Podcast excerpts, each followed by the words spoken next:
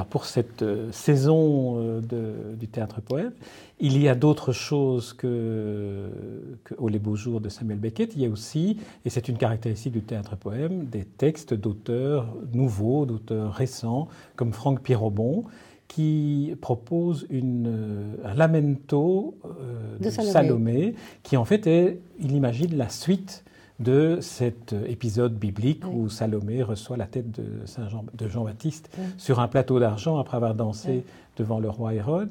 Alors, qu'apporte un nouvel auteur comme Franck Pierrobon ou des nouveaux auteurs à un théâtre comme le théâtre poème, qui est aussi un théâtre de découverte? Ah oui, c'est exactement sa fonction, je trouve. Ce théâtre poème, c'est être près de l'écriture, c'est être près des écrivains. Et nous avons monté, finalement, on aura monté beaucoup de textes d'écrivains qui auront monté même leurs premiers textes chez nous. Et on aura toujours soutenu tous ces projets, parce que je trouve que c'est comme un peintre. Il faut un texte de théâtre, il doit être joué.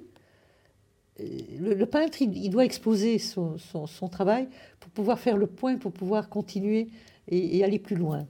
Et c'est la même chose, un texte de théâtre, il doit être mis à la scène, il doit être entendu, il doit être joué, de telle manière qu'on puisse permettre à un écrivain de tester la chose et à la limite de poursuivre son aventure et de la faire avancer. Sinon, il ne peut pas avancer. Aussi longtemps que ce n'est pas joué, ça reste trop abstrait, enfin, c'est conçu, mais la réalité, elle sera toujours différente. Et ici, c'est magnifique parce qu'évidemment, Pierrobon a entendu, il a vu Gonzalès dans La Marie-Malblaine de Yoursenard. À Seneffe, qui est une autre des manifestations, absolument, qui est née du théâtre, oui, poème et de vous-même. Oui, oui, tout à fait. Et quand il a vu ça, il a dit mais oui, mais moi je vais écrire un texte pour Charles. Enfin. Et ce qui est merveilleux, c'est que Charles, avec sa générosité, n'a pas hésité. Il a vu ce texte, il a dit mais ce texte est magnifique. Est-ce que je peux le monter en même temps que La Marie-Malblaine? Parce que je lui avais proposé de venir donner, puisque cette Marie-Malblaine avait été créée à Seneffe. Je lui ai dit écoute, tu viens la donner en avril. On n'a pas beaucoup de moments où on peut la donner, parce qu'il est lui-même, il joue depuis un an au Maturin à Paris. Charles Gonzalez devient Camille Claudel. Alors ça, c'est tout un travail qui lui est personnel. Il part, mais il pourrait mieux encore le définir que moi-même, il part des onagata, du théâtre japonais, où les hommes interprètent des rôles de femmes. Et c'est une idée qui est très forte. C'est une idée qui est très forte. Parce que ça permet plein de choses, enfin, ça permet plein de choses. C'est tout à fait intéressant. Donc il a fait ainsi, il a créé, il a créé quasi tous ses spectacles chez nous, à part la Camille Claudel. La Thérèse d'Avila a été créée chez nous, la Sarah Kane a été créée chez nous. Il a fait la Marie-Madeleine, maintenant il va faire le Pierrobon. Donc c'est vraiment étonnant, enfin. Et c'est un travail qui lui est propre et dans lequel il peut arriver à inscrire finalement tout son rapport au théâtre, qui est aussi un rapport personnel, qui est aussi le fruit d'une recherche, d'un terrible amour du théâtre, enfin. Ce qui est aussi un qualificatif qui pourrait vous convenir admirablement, c'est le terrible amour du théâtre et du poème, parce, oui, que les deux sont intrinsèquement liés. Oui, sont très liés. Dites-nous en quoi vous liez les deux à ce point-là. Parce que je crois que le bon théâtre, il est du côté du poème, pour moi, enfin. Parce que le poème, pris dans son sens très large, amène cette vraie dimension de pensée, de réflexion, de qualité d'être, même pas de qualité d'être, il touche l'être à vif, enfin. Il est au plus près de la création, il est au plus près de tous les ingrédients de l'homme qui me passionne, enfin.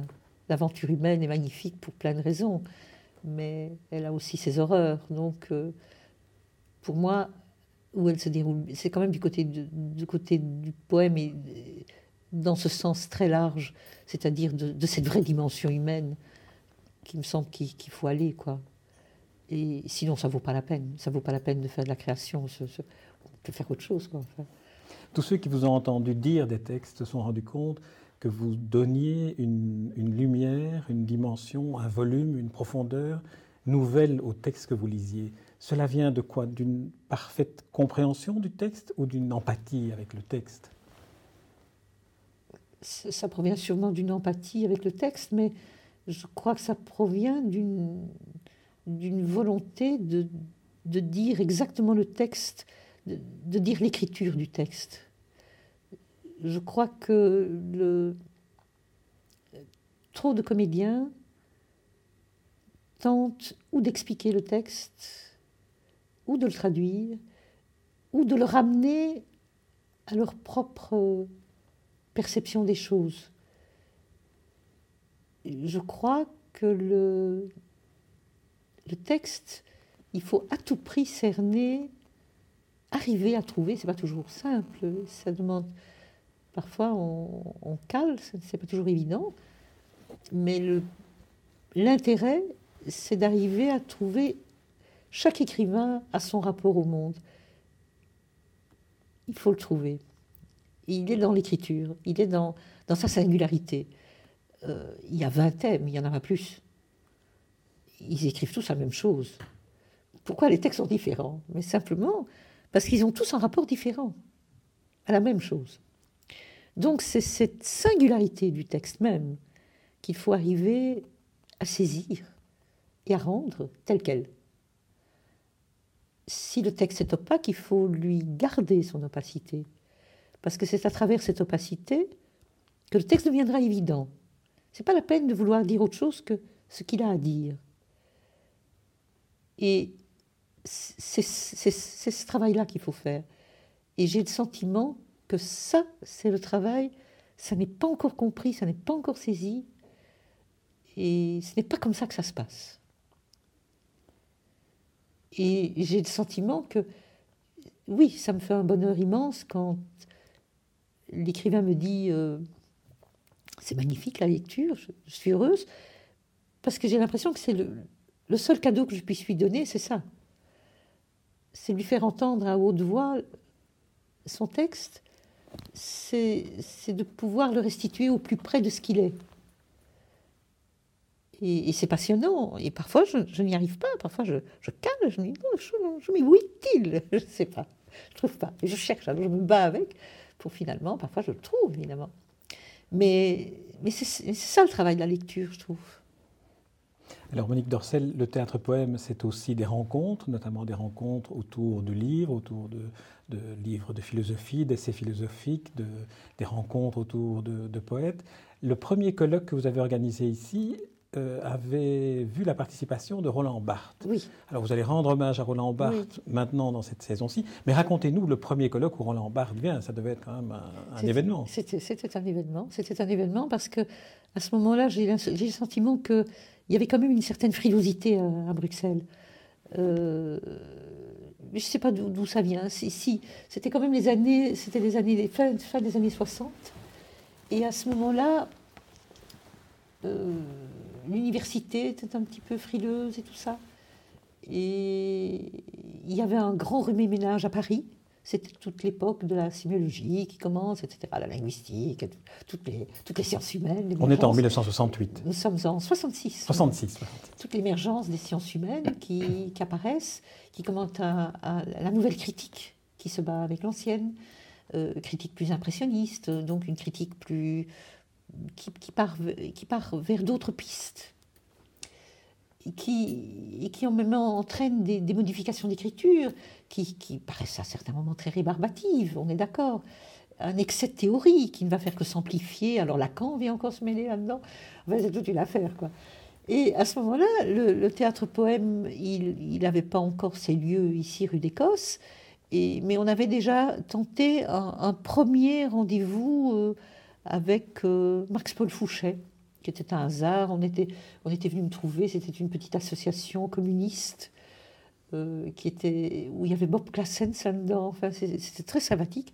Et ils voulaient faire venir Max-Pol Fouchet, et ils étaient venus me trouver, parce qu'ils trouvaient que ces jeunesses poétiques avaient, dès le départ, vraiment une pression très forte, ça existait.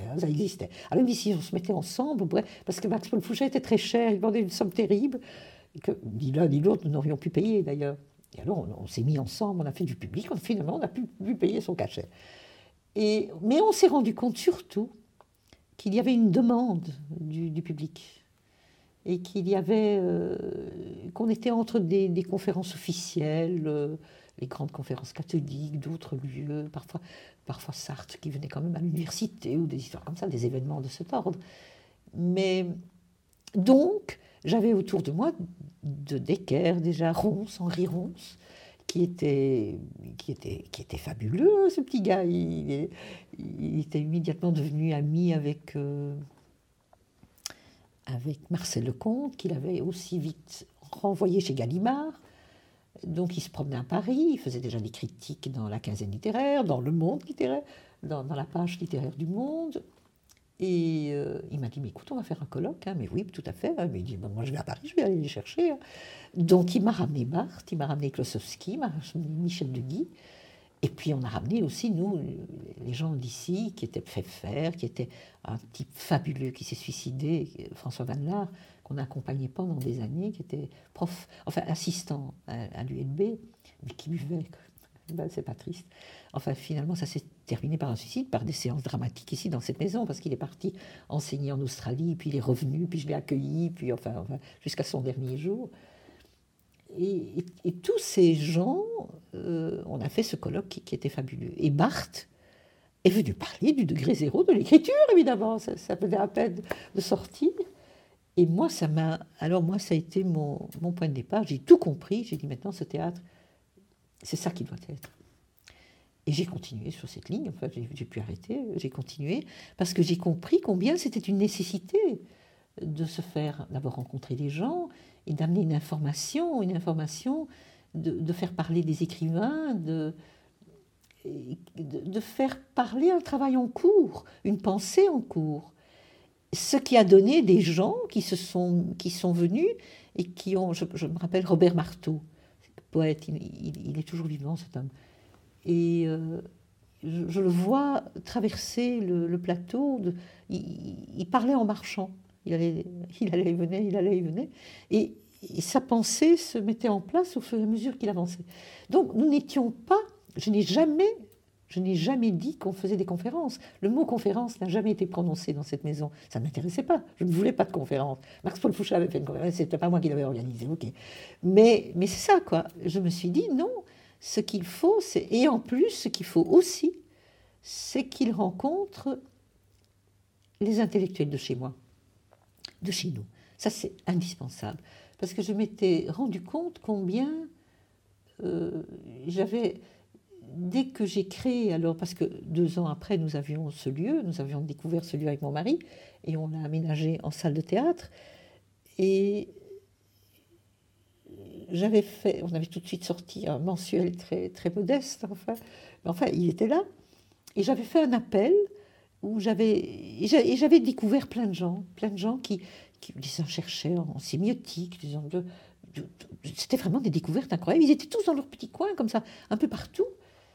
Et j'avais aussi rencontré Françoise Collin, qui était une femme magnifique, et qui avait publié 2 romans au Seuil, et elle les avait mis dans son tiroir. Elle ne voulait plus en entendre parler, parce qu'elle avait immédiatement rencontré une sorte d'opposition de l'intelligentsia qui disait « Oh, c'est du nouveau roman, bah. ». Et elle s'avait complètement bloquée, alors que c'était une chercheuse, elle a écrit un bouquin sur Blanchot et tout. Et je me suis dit, mais ça, c'est pas possible, c'est pas possible, ce truc. Enfin. Donc, j'ai fait venir tout ce que j'ai pu faire venir, d'ailleurs, et je me suis arrangée pour que ces débats se passent toujours entre eux. Moi, je faisais des lectures. Dans la lecture, je pouvais dire tout ce que j'avais à lire, ça je savais. Et dans le débat, dans ces rencontres, ces êtres se rencontraient, et ils se liaient des amitiés, des reconnaissances, ils se découvraient. Et petit à petit, j'ai vu un climat vraiment se construire, bouger. Bellour est venu, Metz est venu, Christian Metz, qui s'est noué d'amitié avec avec Michel Goethe, Bellour aussi, avec Michel... Et oui, il trouvait des points communs, des affinités autour d'un livre, et puis on allait manger ensemble, tout ça se nouait. Et ils se sont vraiment noués plein d'amitié. Alors progressivement, Socher est entré dans... Il était prof dans un athénée, je l'ai rencontré dans un athénée à Anguien, et puis très vite, il est rentré dans l'université, et puis il s'est noué d'amitié avec plein de gens. Et alors, il me disait, mais tiens, je connais un tel, si je le faisais, je lui disais, mais ok, tu le fais venir, etc. Et tout ça, ce théâtre s'est enrichi de toutes les richesses respectives de chacun. Chacun m'amenait leur savoir, leur rencontre, leur complicité. Pierre Mertens est entré dans le jeu, il publiait son premier roman, nous l'avons accueilli. Jacques de Decker faisait ses tout premiers débats avec Pierre. Il avait déjà écrit des articles dans Marginal, chez Aix-Parse, mais il faisait ses premiers, c'était magnifique. Et tout ça se construisait, on construisait tout ensemble, et on faisait des spectacles, et on continuait, nous, à faire des spectacles, évidemment. Hein. Mais en même temps, je sais que j'ai fait un spectacle Kafka avec Pierre Mertens, il était passionné de Kafka. Je me suis dit, je voudrais bien monter un spectacle Kafka, je vais chez Pierre. Je lui ai dit, Pierre, tu me fais un choix, parce que tu vas me choisir, évidemment, les pièces... superbe de Kafka, ce qui a été le cas d'ailleurs. Il m'a fait un choix tout à fait magnifique. Enfin, les autres choix, je les faisais moi-même. Et quand j'avais quelqu'un qui était spécialiste sur une question, je me suis de toute façon toujours liée avec tous les spécialistes. Ça, c'est clair. J'ai été les chercher. Le Michelet qu'on a monté, voilà un cas. Des années plus tard, Bellour vient chez moi. Il me dit, tiens, je te donne ça. C'était un script sur le journal intime de Michelet. Il voulait faire un film, 4 heures de film, avec un cinéaste français, Philippe Venot, et il dit, on n'a pas fait le film, mais je te donne, tu peux sûrement en tirer une. Mais moi, je me dis, Michelet, enfin, surtout qu'en Belgique, Michelet, c'est pas la tête d'affiche, quoi. Bon, je fais pas attention, je garde. Voilà que vient l'année Michelet. Ah, je me dis, tiens, si j'allais un peu revoir le truc. J'en ai tiré un spectacle qui était superbe. J'ai fait venir via l'annexe, qui est le grand spécialiste de Michelet. Ah, il m'a écrit une lettre, ça c'est inouï. Enfin, il était aux anges. Il a dit, c'est extraordinaire. Et ça a été, tout notre parcours a été ainsi fait. Quand nous avons monté Mon Livre, nous, on a fait venir Hélène Sixous, qui venait de sortir sa grande thèse. Du coup, elle a dit, non mais ça doit venir au Théâtre des Nations. Hop, j'étais partie chez Barrault. Non mais c'est ça, enfin, c'est-à-dire que ça a été une espèce d'enrichissement permanent de part et d'autre, quoi. C'est ça qui s'est passé. C'est dans cela que le mot « rencontre » répond très bien à la définition de ce que vous avez fait, qui n'étaient pas des conférences, ni vraiment des colloques, c'était des rencontres, des réseaux qui se... C'était des réseaux. En fait, je crois que le Théâtre Poème, c'est un immense réseau. C'est devenu un immense réseau. Et alors, effectivement, pas de hasard que, finalement, Charles, un jour, arrive chez moi, parce qu'il était là dans sa petite recherche tout seul. Charles Gonzalez. Et là, c'est Arletta Alberbio qui m'a dit, tu dois absolument le connaître. Puis j'ai rencontré dans la rue à Paris. Je me suis dit, ouais, évidemment, c'est vrai qu'il... C'est bien. Il avait fait sa Camille Claudel, à ce moment-là, qui jouait au Lucernaire. Et bon, finalement, j'avais un trou. Je me dis, au fond, si je l'invitais, si je voyais un petit peu ça de plus près ici... Et bon, et alors, lui s'est senti dans une structure d'accueil réellement, avec une infrastructure technique qu'il n'avait pas à Paris. Hein, il louait les Lucernaires comme il pouvait, quoi, il se débrouillait comme il pouvait. Et il était tout seul. Donc je me suis dit, mais c'est pas possible. Enfin, alors il m'a dit, mais je peux faire la Thérèse d'Avila. Ben, je dis, amen, bon, ok. Donc il a fait sa première ici. Alors là, je me suis placée comme, en tant que regard. Donc là, j'ai commencé à dialoguer avec lui sur son travail et tout, à essayer de comprendre ce qu'il cherchait, à lui dire, mais peut-être que ça, etc. Et alors là, on avait vraiment des discussions de travail. Puis il m'a amené sa Sarah Kane, ok. Puis il m'a dit, mais je voudrais faire la trilogie. Ben, je dis, on y va, quoi, on fait la trilogie. Et trilogie qu'il va d'ailleurs faire au mois de mai. Oui, hein, il va la reprendre. Il va reprendre sa trilogie. Il n'a jamais fait à Paris. Ah oui, d'accord, donc ce serait une première mondiale. Il n'a jamais fait à Paris ni la Sarah Kane, ni sa trilogie. Et maintenant, il fait des 5. Il n'a jamais fait sa Marie-Malblaine à Paris non plus. Donc, tout ça est chez nous, mais sa matière, un jour, elle repartira, quoi. Alors, Marie-Madeleine, Camille Claudel et Thérèse d'Avila, on voit qui sont ces figures-là. Sarah Kane, c'est une figure éminemment théâtrale, c'est une dramaturge. Magnifique. Et racontez-la nous un peu, c'est qui pour vous, Sarah Kane ? Ah, Sarah Kane, c'est terrible. Mais moi, je l'ai vraiment découverte avec lui, parce que, en fait, je ne connaissais pas Sarah Kane, je l'avoue. Enfin, je dois être honnête, moi, j'ai tellement de gens qui m'ont apporté tellement de choses, je n'ai fait que découvrir. Voilà. Non, c'est vrai que j'avais aussi plein de choses qui me passionnaient, mais en même temps, tout ça, c'est enrichi sans cesse. Enfin, c'est un échange permanent, quoi. Je crois que Sarah Kane va être une découverte pour tous ceux qui viendront voir le spectacle. Mais Sarah Kane, pour l'instant, se joue à Bruxelles, hein, il se joue à l'Océan Nord. Hein. Depuis, il joue des Sarah Kane à Bruxelles. Et au moment précis où Charles venait chez moi, on faisait une Sarah Kane à... un spectacle de Sarah Kane à Avignon. Je lisais la critique, je dis non mais c'est pas vrai Charles, qu'est-ce que tu m'amènes? Parce que c'est une femme terrible, enfin. Elle s'est suicidée, je sais pas, à 28 ans, je crois. C'est encore une de ces fulgurances, hein. Une de ces fulgurances qui pose tous les défis à l'existence et puis qui traverse ça, et je trouve que c'est magnifique. Et la Sarah Kane que donne Charles, elle est magnifique, elle est d'une pureté, d'une sobriété, d'une netteté. C'est super, c'est magnifique, c'est très très beau. Non, mais je suis très admirative sur son travail, je trouve que c'est superbe, et je suis très heureuse de travailler mes beaux jours avec lui, parce que c'est vraiment un apport réciproque qui est fort. Et j'ai l'impression que je dois lui apporter des choses, parce qu'effectivement, maintenant il se trouve devant une femme qui... c'est toujours lui qui fait les femmes, maintenant il en a une... Qui est là, quoi. Je ne sais pas, je devrais lui demander un jour qu'est-ce que ça fait dans sa tête. Je ne lui ai pas encore demandé.